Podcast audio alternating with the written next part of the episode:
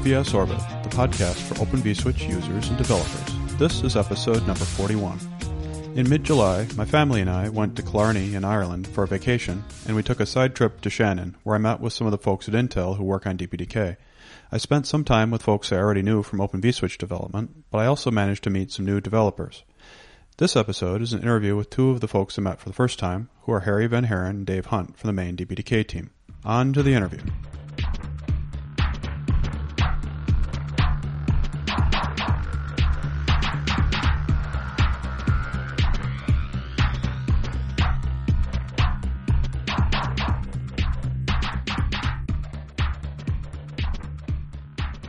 I'm here today with Harry Van Haaren and Dave Hunt, and I'm at uh, Intel in Shannon, Ireland, and they're on the DPDK software engineering team at Intel. And today we're going to talk about DPDK. So, my guess is that most of the people listening already have an idea of what uh, DPDK is. Uh, but uh, before we uh, really get into it, well, uh, do you guys want to say anything more about yourselves? and then let's jump into what is DPDK? Sure. My name is Harry Van Haaren. So, as been mentioned, I'm a software developer on the DPDK team here in Ireland. I originally got into software development from a, a, Linux audio angle, so doing open source audio software. And it turns out that real time audio software is actually quite similar to real time network packet processing. Uh oh, I'm here with someone who can tell me all the stuff I'm doing wrong. No, you're doing it right. Um, yeah, so, so, that's my background on software engineering, and uh, I joined the team in 2015. So I've about two years here now, on the DPDK project and uh, learning lots. It's a, a really nice uh, team to be working on. There's a lot of technical challenges that are really, really, really interesting to try and solve. So happily doing my job here. And hi, my name is uh, Dave Hunt. Um, I'm a software engineer on the uh, the DPDK team here as well. Um, I suppose my history goes back goes back a good bit. Uh, uh mainly embedded embedded software engineering, a lot of single board computer work. you might hear a bit about that later on. And, uh, you know, I've been working here um, as a permanent employee for the last two years uh, with the DPDK team, working mostly on optimizations and vectorization and that kind of stuff, which is really interesting stuff. Well, uh, thanks for, for talking me uh, talking to me today. Um, uh, when I, I, talked to uh, Mark Gray to uh, find somebody I could do a podcast recording with, I actually picked you guys out because I, I hadn't heard of you before and that seemed like like it made meant it was less likely I'd run into you sort of naturally. So it's a great opportunity to uh, uh, meet new people. Thanks for having us. Cool. So uh, I, I, guess the next thing is for, for most people, they probably know something about DPDK, but I bet you know a lot more. Uh, do you want to give a, a little introduction? Yeah, sure. So the DPDK or the Data Plane Development Kit is a, a, set of software libraries and drivers for accelerating packet processing workloads on commercial off-the-shelf hardware platforms. That's the, the tagline. So I have my cheat sheet here in front of me to remind me of that exact tagline, but that is the tagline. Um, if we talk a little more generically, what, what is it and what can you use it for? It's uh, a set of libraries, so an API that you can program against uh, that does packet processing in user space. So uh, a lot of the hardware access would traditionally go through the kernel. And what DPDK will do is provide that same hardware access through user space for performance reasons. Um, DPDK itself then includes various drivers for specific hardware components. And as such, it will provide access to things like network cards and uh, optimized memory access. It provides infrastructure for things like accessing um, your memory, using your caches very um, effectively.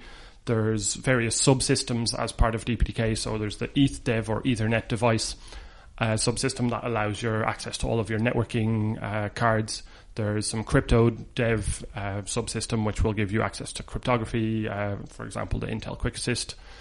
And there's event dev for scheduling devices. So uh, the DPDK is it, can kind of be thought as a kit or a framework for developing high performance network packet processing uh, software which then yeah you can use this library in order to get to market faster. There's a lot of community support. It runs on various architectures with various different platforms. It's very optimized code and uh, the benefit of using DPDK is really that you get this as a starting point instead of having to write all this yourself if you're developing a piece of network packet processing software. So, why is it faster to get to a network card from user space than from the kernel? That that's one of the things that if, if you haven't run into this before, maybe it's not obvious. Sure. So um, there's a, a, lot of tricks that DPDK has up its sleeve, and um, they're they're kind of like well, we'll get into them as the the podcast goes on. I'm sure.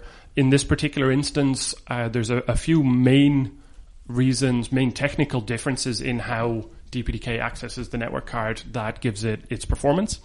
So one of the very big ones is traditionally a network card would send an interrupt to the kernel to say that new packets would have arrived. And um, in the case of DPDK, we utilize a, a, concept called a poll mode driver. So PMD for short, you'll see it in the DPDK documentation a lot. Uh, poll mode driver means that instead of waiting for an interrupt to arrive, the kernel handling this interrupt and then that interrupt causing a packet to, to be um, processed by the CPU, the CPU continuously polls the network device to ask it, is there any packets available? So that removes the overhead of an interrupt going through the kernel and it takes quite a lot of the like the overhead out of doing very high packet rates in particular. So that would be one of those. Now there are multiple, so DPDK will process packets in burst instead of a single packet at a time. That amortizes the cost of any packet distro or any packet uh, processing instead of paying that cost per each packet, you pay it once for a burst of packets. And typically, a burst of packets could be 32, 64 packets. So the cost per packet to perform that operation is significantly reduced, leaving a lot more CPU um, cycles, I suppose, available to do useful processing. So uh, th- there's a, a, list of these. Um, those are two of the very important ones. Apart from that, there are things like um, we avoid context switching inside DPDK because the context switching actually provides uh, or causes overhead and doing core pinning. Uh, so that implies that we use one thread per CPU, uh, logical core or per core. Um, that that avoids the, the, requirement of doing context switching, and hence your uh, TLB, so your table look side buffer, will be much more efficiently used. You don't trash that as much, and these optimizations actually kind of like work together in order to provide even higher levels of optimization than just optimizing one component a lot. So to the fact that we use PMDs and packet processing in bursts and we don't context switch and all of these other things mean that the, the overhead in performing any packet processing workload with DPDK is very, very minimal. That sounds so, great. So when you when you you know you take you take one of those individually, you will get packet increases or you will get throughput increases. But when you add them all together, you get you know phenomenal increases. You're talking 10x. You know, so um, it's it's it's it's a very efficient uh, methodology. It's it's easy to find uh, one of the many presentations online where you compare the DPDK performance of some operation with the a performance of more traditional ways. And, and yeah, that uh, DPDK bar on the graph is always much higher. Yeah. So where did DPDK come from? Uh, how, uh, how was this, uh, how did this come up? So DPDK has actually been around for quite a number of years at this stage. Um, somewhere around 2010, 2012, the initial release was done in the open source release with a BSD license. So then in 2013, there was an open source community uh, based around the dpdk.org website. Um, the website there hosts a mailing list and a lot of infrastructure that um, kernel folks and OVS folks, I'm sure, are used to. So the the community kind of got involved and uh, the community was built really. Um, so then in 2014, there was a 1.7, 1.7 release, which was the first release to be multi-vendor OS packaged, and really that was uh, a significant milestone, I think. That uh, by, by, by which you mean that it was available from, say, uh, Red Hat and Debian and, and um, other uh, not, distributions. Correct. Yes, not not all of them. I, I forget there was one or two OS um, or distros essentially that packaged it in particular. I know since then a lot of other distros have also got on board. So I think all of the ones you just mentioned actually have a package available either in a PPA or in some some form to that. Yeah, I think Fedora and FreeBSD were the first ones, and then you know followed by you know Red Hat, CentOS, and and um, a bunch of others at one too. Sure, yeah. it, it always feels like a, a, milestone in a project when you start getting packaged. Yeah, apt get you know. It's so much easier for users. Yeah, yeah, yeah. Absolutely yes. So since then, uh, 2015 until present, really, there's been a number of events hosted. So there's a DPDK Summit, which is a, a, big grouping of people coming together once or twice a year in various locations around the, the globe. Uh, to discuss what DPDK offers to the industry and to discuss technical matters about DPDK. There's also an event called DPDK User Space. That's more focused on developers of DPDK itself, so people who would regularly interact with the mailing list and send patches to discuss future work as a community of people. Um, then there's been other significant milestones like the 1611 release has been tagged as a long-term support or an LTS release.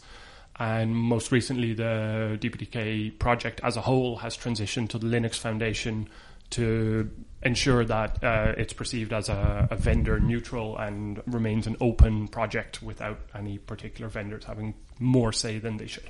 Yeah, uh, Open vSwitch uh, moved to the Linux Foundation, I guess, about a, a, a year ago now, and uh, we, we found that, uh, that, that it helped a lot with perception uh, of sort of independence. E- even though I I think that Open vSwitch was independent before, it it still had it, it still helped convince people uh, by uh, moving to the Linux Foundation. Yeah, I think another important aspect of it is that it's cross-platform. I mean, it's not just IA, it's not just Intel. Um, I mean, we've ARM vendors, um, we've NXP, we've you know um, Tile, uh, PowerPC. Um, so that helped a lot when, when we when we released um, you know between all the, between the community. I mean by we the community um, had had cross platform for support. That encouraged a lot more um, companies to come on board and start coming out of the coming out of the woods or coming out of the you know with with, with, new with new features and, and new additions to the community to the to the software.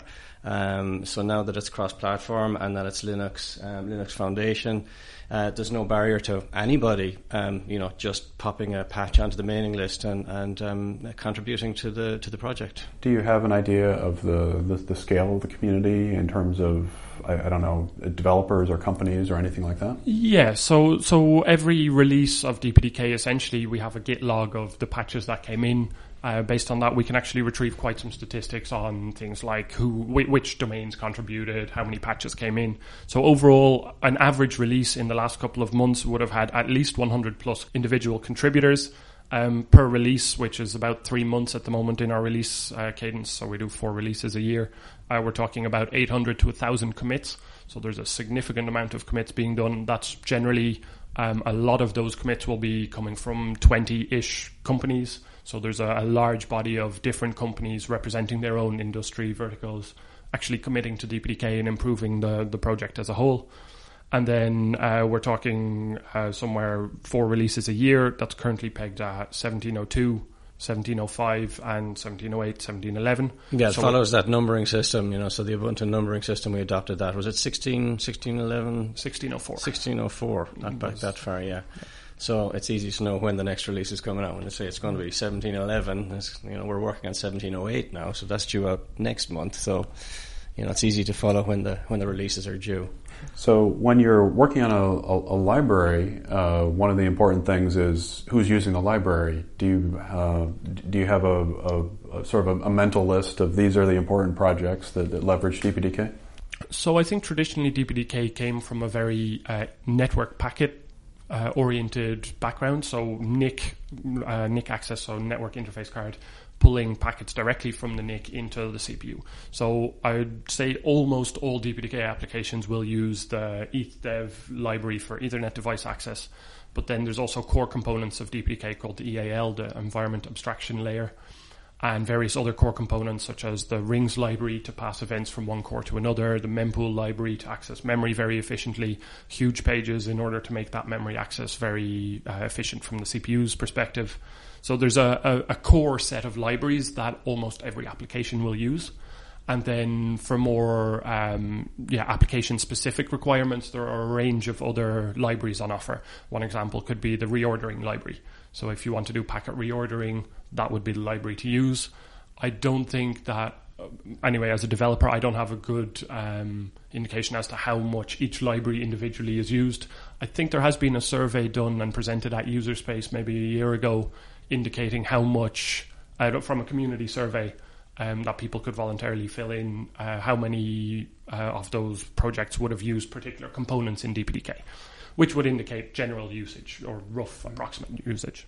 Yeah, so, that's hard information to find out. I mean, you, you, you, honestly, you know, if a customer is quiet about the fact that they're using particularly libraries, you know, the only way to find out is just change the ABI or change the API and then find out who complains, which is sometimes what happens, you know, that we, we might ask on the mailing list, no response. We, give the three month warning for the change in the ABI, make the change another three months, the release is released. So there's that, there's, that, there's those rules for making ABI and API changes, that there's this kind of an agreed methodology um, to give people plenty of time, but you never know at the end of that six month cycle, somebody might come back and say, hey guys, why'd you change this? This is breaking all our code. So you know, we just refer them back to the fact that you know we've we've we've had this you know API proce- or ABI procedure. So that that's actually super interesting to me because in Open vSwitch we have sort of something something similar. We we've really had a, a, a strong tradition, a, a, strong tendency to try to keep things as backward compatible as possible. Sometimes it's hard. It, it seems like uh, DPDK is more willing to break backward compatibility. How, how much pushback do you get on that? So, so it's a very interesting point, and you're absolutely right that ABI breakage is bad for, from a consumer point of view. On the other hand, if we look at the DPDK project, and we have to keep its origins in mind, that it is very focused on performance. That the, the root cause of DPDK being in existence is to be, provide ultimate performance. And if there seems to be an issue that a particular ABI is imposing a performance limit on DPDK, then I think that's actually one of the only reasons where the community will accept an ABI break. Just saying, hey guys, I don't like the name of that API is not going to fly. So the DPDK community as a whole is a very technical community and a very uh, merit based technical community. So if you propose a patch to break ABI, there will be some questions asked generally, if you don't already answer them in your cover letter saying, this is why I want to break the ABI, here are the performance reasons, this is the, the justification I have for breaking this ABI. Even in that case, generally there will be a review and people will look, is it possible to do uh, ABI versioning or symbol versioning to provide backwards compatibility? And sometimes that just is not the case. So, for example, if we change the mbuf, there's no hope that you can sim version mm. that. It's it's the mbuf. yeah. So so so we do try to keep ABI backwards compatible. That leads us on to actually providing an LTS release as well, because certain people required that ABI stability for an extended period of time, longer than one release, or maybe even two or three releases. And that, so so it is absolutely a priority of DPDK to try and be as friendly to the consuming uh, projects as possible. At the same time, it's also a priority of DPDK to provide the highest performance possible. And if those two contradict, then we have to make a judgment call. I see. So, really, since DPDK is focused on performance, if the reason you're breaking it is for performance, people are more or less willing to accept that. I think so. Yeah, if there's a if there's a good technical justification for doing that, then then I think that for the DPDK project is the correct correct uh, choice to make. I think in that case you could probably differentiate between the cost, the end customers and, and the community. I mean, the community will accept it. The customers may, you know, the end users who are actually using it in their appliances uh, may say we were perfectly happy with the way it was. Well, I guess that, that, that can tend to limit them to older versions or an LTS version. They, they can't really stay on the, the bleeding edge of, of DPDK if, if, if um, they, they want long term reliability or long-term ABI. But it's something that we are looking at, if at all possible. We'll use symbol. We're using symbol versioning more. Um, if it's possible to keep a backward compatible version of an API or an ABI, then we'll do that. Um, it may require a lot more effort because you're trying to code two solutions in one and merge them together using symbol versioning, whereas it may be just easier to add an extra parameter to a function and just go with that. Um, but we're trying. We're getting better. I mean, we have much closer interaction because of the summits and because of the user space uh, conferences.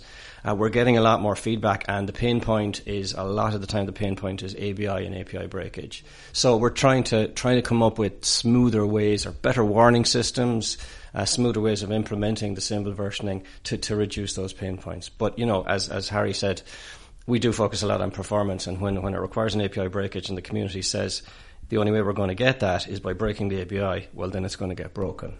So uh, the long-term su- uh, support releases were uh, introduced as one way to uh, uh, to respond to this. Correct. Yes, I, I, I, think that's one. That's fair to say. So um, the the LTS would be brought in as a, a two-year uh, supported version. So 16.11 was the first release to be tagged as an LTS release. Um, so any uh, critical bug fixes since uh, 16, uh, so November of 16, uh, things are being backported to that release. Um, there's a, a stable a mailing list on dpdk.org, and if we CC a patch to the stable mailing list, it will be considered for inclusion. based on the amount of uh, effort to backport. If it's possible to backport, then it's backported. If something like an ABI break is required in 1611 to actually backport the fix, of course it's not possible. So then we look for workarounds, we look for other ways to solve the same problem if it exists in that same way in 1611 um, in the, the LTS version. And if it's just not possible, then our hands are tied and there's just no technical way of achieving the solution. And that can happen. I, I'm not aware of any case of that yet. As far as I know, everything has been successfully ported until now. But I would have to double check the mailing list before I say that as a 100% claim. so, is, is there a tension between adding features and maintaining or increasing performance? No, I wouldn't think so. I, would see them going hand in hand. I'd see it as uh, two things working together rather than two things opposing. Um, very much uh, features and performance quite often go hand in hand. When we look at designing new features, we actually look at the performance of those features and we look at accelerating existing features based on that as well. So it's essentially if you get a good idea, you're going to try and apply it across the board. And if possible, you're going to apply it everywhere.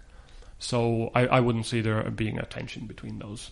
Um, they do. Yeah. There are, there can be disparities between them that sometimes you need to justify one and justify the other and make a judgment call. Yeah, but in I mean, general, that's a good point. I mean, I think uh, sometimes you'll find that um, you know by introducing a new feature, obviously if you're if you're burning more cycles, you know you're going to slow things down. But what a, a, common thing we would try to do is find some way within that system of maybe within that software that we we uh, accelerate in other ways to gain back you know, because it's fine if you say the performance is the same. We've added this extra functionality. Performance is the same. Nobody really complains because you've got extra functionality with no no loss in. But if you say, well, you're losing five percent in your performance, then a lot of people are going to say, no, we don't want that or whatever. So you'll try and just claw that back in other ways, even if it's not directly related to that feature. As long if it's using that code path, we'll try and at least make the performance the same, or else find some way of disabling it in a config um, by compiling that feature out if you don't need it and then you're back to your original performance. But there's always a careful. Um, you're always trying to trying to make sure that we don't drop performance. Yeah, so just a final note on the performance that um, in general, DPDK has a pretty strong tend to not between releases regress in performance. So that's that's ultimately required if you're doing high performance libraries. People expect at least the same level of performance. Of course, preferably more, preferably lots more but nevertheless, the maintaining your baseline is an is an essential part. Mm. Um, of course, based on particular details, one or two percent fluctuation is very very hard to determine. You need very good in, uh, infrastructure to actually test those things.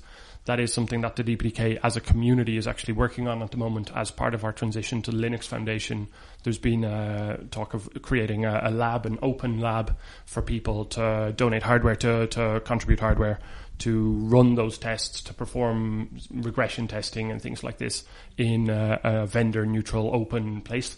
And I think there is a university identified who were willing to actually host that lab. So there's progress being made in this area to try and really make it very a, a, a good workflow, I suppose. That if you're working on patches um, as a, say, say an individual developer in the community doesn't have access to the various server platforms that he's meant to be doing his performance testing on. So that's where this lab comes in, and because the DPDK project as a whole is actually maintaining this lab, the community gets the, the support it requires to do the performance testing. So that there's, I see significant value there that as, that it's more welcoming to individual contributors and maybe smaller companies who don't necessarily have a lab infrastructure in place to do the testing themselves. Yeah, I mean, even just compilation testing across, you know, I, I, you know, IA platforms and ARM platforms, you know, you just need to make sure that all the config files compile and, you know, some basic sanity checking and not everybody has ARM servers and, and, and x86 servers in the same, in the same house.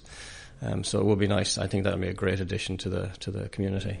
That's the, something that I think the OVS community will be watching because uh, we could also use some sort of common uh, performance testing infrastructure, and we haven't figured out how to do a good job of, of setting that up. So, it, uh, presumably, if you do a good job, uh, other projects at, at Linux Foundation and elsewhere will try to use that as a model yeah, I'd, see significant value there. Of course, the the fact that this lab, like the lab, costs a significant amount of money, both in running and in initial costs to to set up, and that's been enabled by the fact that the DPDK project moved to the Linux Foundation with a membership. So there's two levels of membership. There's a gold membership and a silver membership, and essentially the money paid in by those companies is what's enabling this lab to to actually happen.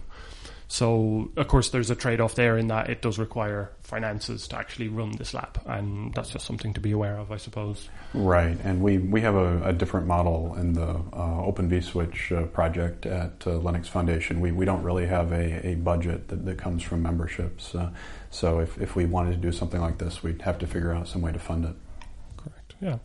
So, so um, I think in general, the, these kind of things are, are typically something that's, um, we'll say, teething pains of a project and trying to figure out the, the correct solution.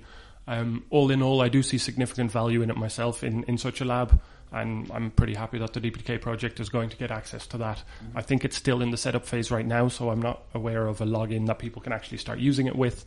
But um, hopefully, in the near future, that will be shared with the community and members of the community to actually start utilizing the lab and I don't have a timeline on that, I'm afraid, otherwise I'd mention. But uh, yeah, looking forward to actually getting that in place as well. For the community, I think it's a great thing. So uh, one of the things I, I see you have on the uh, uh, the agenda here is packet distribution techniques. I don't actually know what you mean by that, so I, would love to hear about it. Uh, what what are packet distribution techniques? Well, generally, um, packet distribution. I mean, when you have it's getting rid of bottlenecks, it's spreading spreading packets across cores. So you have an RX core that takes in a, a packet, a stream of packets, um, and you want to do work on all those packets. So how are you going to distribute those out to multiple cores? Because these days um, we have up to you know 28, 32 cores on a, on a, on a, on a, on a package, and we might have two or four of those packages in a system. So we want to be able to distribute those. Um, those uh, packets across as many cores as possible and get them back into uh, transmit core to get them out. So um, ways of ways of uh, you know efficiently distributing those because you know they share caches. And we don't want to have cache thrashing. We don't want to have uh, conflicts in, in the data as they're being pulled from core to core.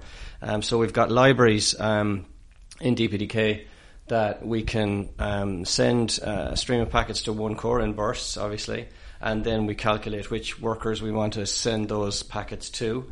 Um, and we'll take care of things like vectorization, where we're you know handling multiple packets in single instructions. Like it could be handling up to eight packets in one instruction using vector instructions, um, or SIMD instructions as they're known, and um, uh, send those off to, to worker threads, and the worker threads will pick those up, taking care to align them with you know, um, cache lines, so we're not, you know, so that multiple cores aren't uh, trying to access the same cache lines, and we just make sure it's as efficient and as poss- uh, as um, fluid as possible to get those packets off to the other cores. Then we let those other cores do their work and then the same thing coming back. We want to make sure that when we're putting them back into the core that's handling the transmit, that we get them back into that core's cache as, as smooth as possible. Um, so there's as little as, you know, we don't want to be um, thrashing caches like pulling cache lines from core to core and stuff. So we'll just try and make sure that we're, we're only touching it, we're touching those cache lines where, necess- where necessary, and that it only gets written out at the last minute when it's when it's uh, when when when it's necessary. Uh, so it's just a kind of taking a look at various techniques, um, vector cache, looking at caches, looking at vector instructions, to make sure that we're optimizing the flow in through a single core out to multiple cores and back to a single core again and back out the other end. It sounds like a difficult a difficult problem in general. Is there a, like an overall technique that's used, or are there many different ones depending on the application? There's many. There's there's many different, and it depends on what you want to do with it as well. I mean, Harry can talk about you know an event dev um, methodology in a minute, um, depending on whether you want to do if you want to allow packets get out of order. There's various different libraries. Um, some of them uh, that we're working on at the moment um, that guarantee order. So no matter how how many cores you spread those um, packets out to, that when they come back, they're always in order. There's other mechanisms that you might want to do less work per core and that they do happen to get out of order. So we, we keep the atomicity of the packets or of the flows. So when packets come back, that we have to reorder them back into the correct flow again. But that might suit a different workload. So it's very workload dependent on how much work you want to do, whether the packets stay in order or not. Um, so there's you know three, four, five different techniques for distribution, and the the packet distributor library uh, is is one of those techniques. And maybe Harry, you could give a give an overview of, of, of the event dev. Yeah, sure. So I, I, think in general, when we talk about packet distribution techniques, just to backtrack one step, maybe is that DPDK provides uh, infrastructure to the application to let it utilize all the cores on the system. That's ultimately what we're trying to achieve when we talk about distributing packets across a, a platform or a system. So as Dave mentioned, there, there's a variety of libraries in DPDK. The, the traditional one in use, I suppose, is the packet distributor library that does something called atomic flow scheduling. So atomic flows are scheduled to one core at a time. What is an atomic flow? So when we refer to an atomic flow, what we really mean is a, a set of packets that belong to one connection. Imagine one TCP connection, for example. So we would consider that one flow, and that flow cannot go out of order.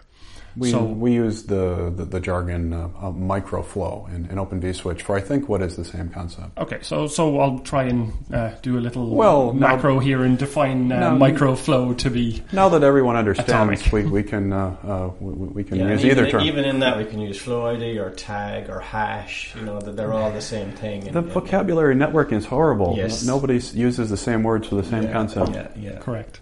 So so the idea there is that we we can provide the type of distribution that the application requires. A lot of applications utilize the microflow or atomic type of scheduling based on the fact that it allows a single flow or microflow to be utilized on a single core at a time, which means you can increment counters and things without using atomic operations. That provides significant benefit and ease of use to the application. Um, so the packet distributor library in DPDK will perform that, and Dave has uh, quite some experience in optimizing that for very high performance. The event dev library, on the other hand, is a, a more recent addition to DPDK. So it was proposed in 16, I think, uh, September timeframe at one of the DPDK summits, coincidentally, as I mentioned earlier. Um, that library enables scheduling of events, so we don't specifically talk about packets like we traditionally would in DPDK, but events, which can also be things like timer expiries or crypto completions or anything like this. And that event dev library provides a layer of scheduling to the uh, application, which it can configure. So it could say, I want atomic scheduling for this first step of scheduling. I'm going to give you those packets or those events back, and then I want you to do ordered scheduling afterwards. And the event dev library is quite powerful in that mechanism to provide stages of scheduling in a pipeline for that, that applications that would like to use the, the pipeline processing model. So that's kind of ultimately what the packet distribution techniques that DPDK uh, yeah, understands or has libraries for. That's the ultimate goals. If we talk more in detail, um, so the event dev works just like the ETH dev with various poll mode drivers running underneath. And in this case, there's a, a software event dev library, uh, poll mode driver. So that's the one that I'm currently the maintainer of.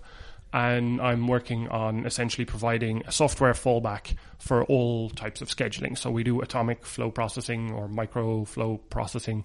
We do or reordering of packets and we do parallel scheduling. So allowing packets to go out of order. Then that, but that's for uh, kind of a generic use case for an application that wants to use that. If an application is aware I very specifically only require the microflow or atomic type operation, but I need very high performance, then it would be better looking at the packet distributor library that Dave has experience in optimizing. And it's something we can look at in the future is combining those, and there's there's other ones we're researching as well.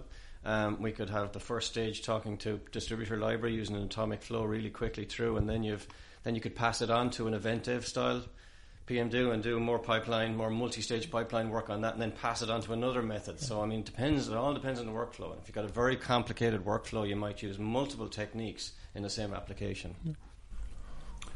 All right. So this whole time we've been talking, I've been staring at these these little boxes uh, on the desk that have um, uh, their they've got uh, Ethernet ports on the front. Uh, they've got uh, uh, you know power input, and they say DPDK Data Plane Development Kit on the top. So what what am I looking at here? I'm, I'm they, they must be some kind of a uh, two port switch each of them. What what do we have Yeah, here? they're they're a little pet project of of mine. Um, we, we when I joined when I joined Intel, um, you know, maybe a couple of years ago. I mean, I had been I had been you know very passionate about single board computers and maker projects uh, for a long time. Um, so I kind of like to cross over my hobby with my job just to see if you can come up with anything interesting. It's always always interesting to cross you know embedded electronics with phot- photography or something like that. Um, but I was trying to come up with some kind of uh, concept of what could I do with little single board computers um, with DPDK. Um, so I searched around for the smallest possible box that I could run DPDK on that had physical interfaces that were compatible with DPDK. And I found these MinnowBoard, uh, MinnowBoard Max uh, single board computers. Um, uh, which had again a version. I, I found a plug-in card that you could use to give it two ports, and so on. And that was an initial version of this. What we're looking at, but what we're looking at now is a, a later version of a MinnowBoard, which is a new a new version of the MinnowBoard, which has two Intel, I think they're i211 ports. So it's got two ports, which is enough for, um, say, use doing back to back traffic and back to back packet processing. And uh, so you could load up DPDK on a small box like this. The box measures, you know, to describe to the listeners, the box, box measures about four inches by four inches. Um, it's got two Ethernet ports, HDMI port. It's basically a mini computer. Uh, you can load up DPDK on it and uh, pass traffic uh, between the two ports. So it's ideal for training, education.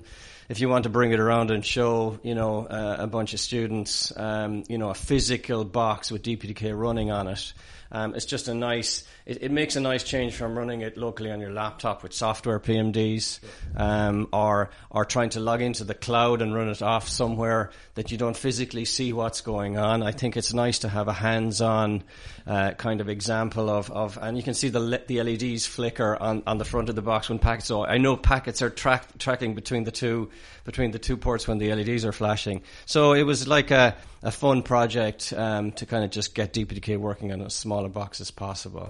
So you have two of these boxes here. The the other one you have is maybe fifty percent bigger, maybe maybe twenty five percent bigger than, than the one we just described. Yeah, that's, that's the older version. The older ah, version right. was the larger version. The that's a dual core. Um, they, these guys are available um, from Netgate, the ones that I happen to use. Um, they, and the, Netgate do us a, do do did me a really big favor in this, in that they actually pre-install DPDK on the SSDs inside in these boxes, so you can um, you can get them off their website uh, with DPDK pre-installed, and it comes with a nice laser cut DPDK logo on the top of the on the top of the metal box. So they're a nice a nice little demo kit for, for somebody who wants to play with DPDK. Yeah, they look really professional. So these are uh, are, are these one gigabit ports? Or are these one 10? gigabit ports? Yeah, I mean we, we look around for something that had ten gigabit, but it's about ten times the size. Oh, so, probably ten times the cost. yeah, well. exactly. Uh, so we're going for something really small. So we're kind of limited to one gig until oh, they oh, come oh, sure. until they come up with ten gig ports that fit in the size of your, your the palm of your hand. You know? Oh, right. Uh, yeah. Ten gig ports dissipate quite a bit of power. I yeah, think. Uh, yeah.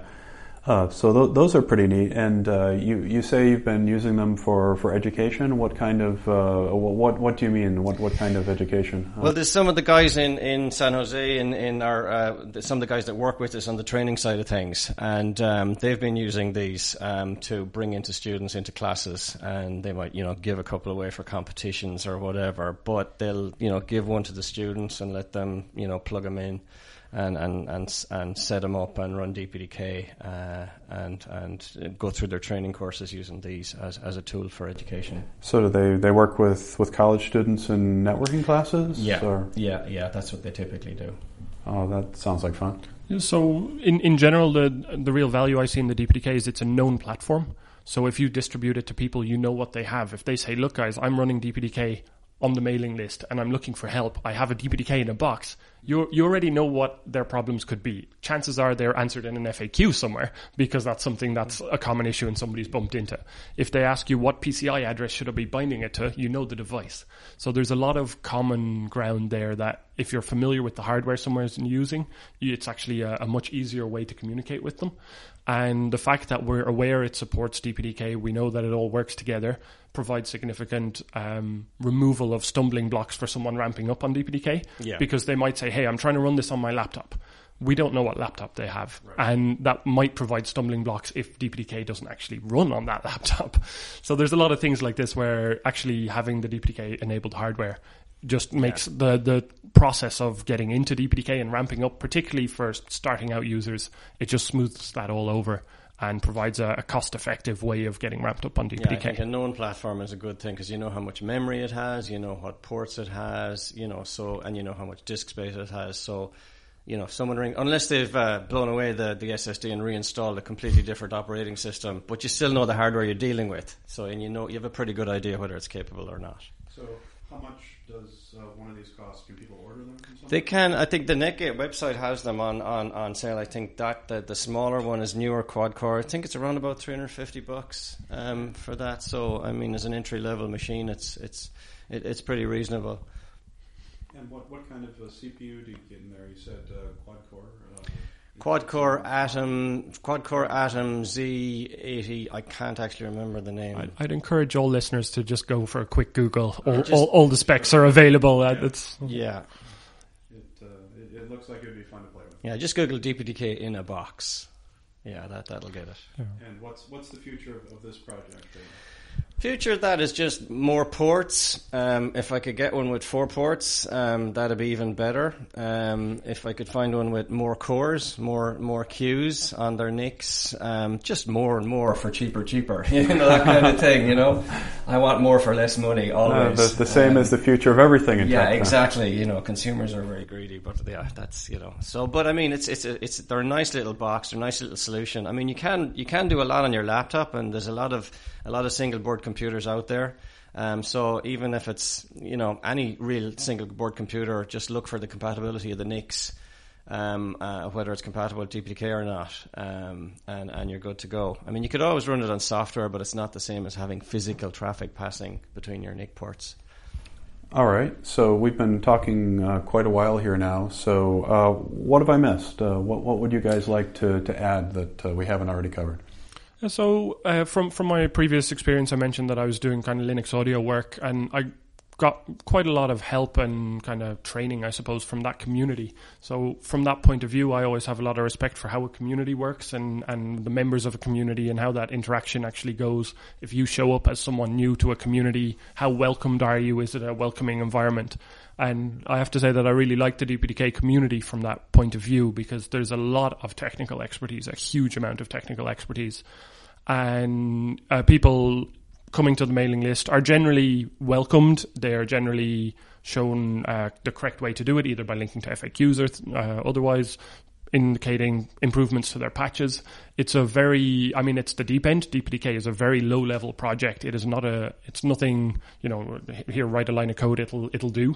That, that, that doesn't really fly in DPDK, but the advantage of that is any line that you get merged is really like that's a, a significant contribution. And as a community, I think the fact that the the, the community is so uh, vigilant and careful in what goes in and how that all works is a really powerful sense of community that we work together. That there's a lot of peer review. I know in the case of the EventDev library in particular, I'm really honored to work with the guys. They're brilliant coders. They're brilliant developers and some of the, the bugs that I would have sent up in a patch set get caught. And they say, hey, no, you missed this, you missed that. What in this really complicated multi-threaded environment wouldn't that one little race condition exist? And you say, you know what? You're right. Yes. Thank you. So I, I really like that aspect of a community and, and it's something that I always keep an eye on if I'm working in an open source environment. Is the community responding or responding well to new input? And in the case of DPDK, it's very technical. So I mentioned earlier that there's technical merit behind all justifications pretty much. And I would say that's also the case for new people uh, getting involved in the DPDK community. But uh, don't let that put you off. Uh, see it as an indication of if you achieve a, a, a commit into DPDK, it's really uh, it's, it's a, a significant achievement and yeah, something that I'd, I'd be proud of. And I think uh, the the one thing I, I maybe would like to comment on is, is is is the topic of usability. I mean, you touched on it there, Harry. Um, if we're always looking to improve usability, we're always looking to make the out of the box experience better and better. I mean, it may not always be. Um, you know, the easiest to, to get applications up and running. But if there's any suggestions that the listeners would have about, you know, improving documentation, I mean, and I'm not saying here that documentation isn't up to scratch. Do a patch, submit it into the mailing list, you know, as a patch, um, what you think would make it better. Well, I found that this was wrong or I found that it left out this step or whatever. Do a patch on the documentation because the website is patchable just as easy as the, as, as everything else. Um, so patch the documentation, submit an improvement or ask for, I mean, Intel have developers own um, articles published on, on their website. You know, suggest a topic for a developer's own article. I mean, if you want something on Packet Distributor or Event Dev or or whatever, suggested. We you know we're missing. We have a gap in our documentation. Suggested. Come onto the user user mailing list or the dev mailing list and suggest improvements. We're looking at you know side projects all the time to help improve usability. We're working on scripts that will get you know check down, check out DPDK and and um, install it and get it running in a few clicks. Um, that that stuff like that that we're looking at improving to improve usability for, for people starting out in DPDK because we know it's it's low level. We know it can be can be a heavy lift starting out. Um, so we're always looking at ways, and you know we welcome we always welcome suggestions on improving that experience. well, it sounds like a healthy community. That's uh, uh, good to hear. Uh, so, uh, what's the best way for listeners to find out more about DPDK? So the initial contact point should probably be dpdk.org. So that's the project's website. Um, there's a lot of information there. Uh, click along the links at the top. You'll find there's a developers uh, dev uh, page. That's where all the developers go. There's a mailing list link. So if you're interested in reading the backlog of the mailing list, there's also an IRC channel if you're an IRC type person. Um, generally, the mailing list would be the core space for technical discussion. There's uh, various boards. So, as part of the Linux Foundation move, there's a, a governing board that do the more uh, governing type decisions. There's also a technical steering committee that provide technical decisions to the community if the community can't actually make a resolution on the mailing list. So, there's a lot of resources there. Um, if you're not sure which one to to, to use, which resource to, to go with, I suggest post to the users at dpdk.org mailing list. Uh, that's generally for people who are using DPDK and are interested in any part of DPDK, either getting involved, just how to install it, who to contact. All of these kind of questions are absolutely welcome at users at dpdk.org. So that's the place to go, I think. And there's no problem signing up to any of the mailing lists. There's a dev at dpdk.org, but the volume of that can be quite high at times, especially coming close to release. I mean, you could be talking hundreds of emails a day. Um, but the users, as Harry said, the users is good to start. Announce is another one. If you're just interested in when new releases are coming out, sign up to the announce mailing list. Um, you can sign up to all three if you like, but you know you might be overwhelmed with volume. Um, so if you're a developer, typically you'd be in, in, in the dev mailing list, and that'll give you details on all the patches and discussions on all those patches and that kind of stuff. So yeah, there's a lot of good stuff on on on, on um. Uh, but again, I'll say it. Um, you know, we always welcome patches and, and, improvements to that to the documentation and, and the website. All right, that sounds great. Uh, uh, thanks, uh, thanks, Harry. Thanks, Dave, for uh, talking to me today. No problem. You're welcome. Yeah, thanks for taking the time. Uh, you're welcome.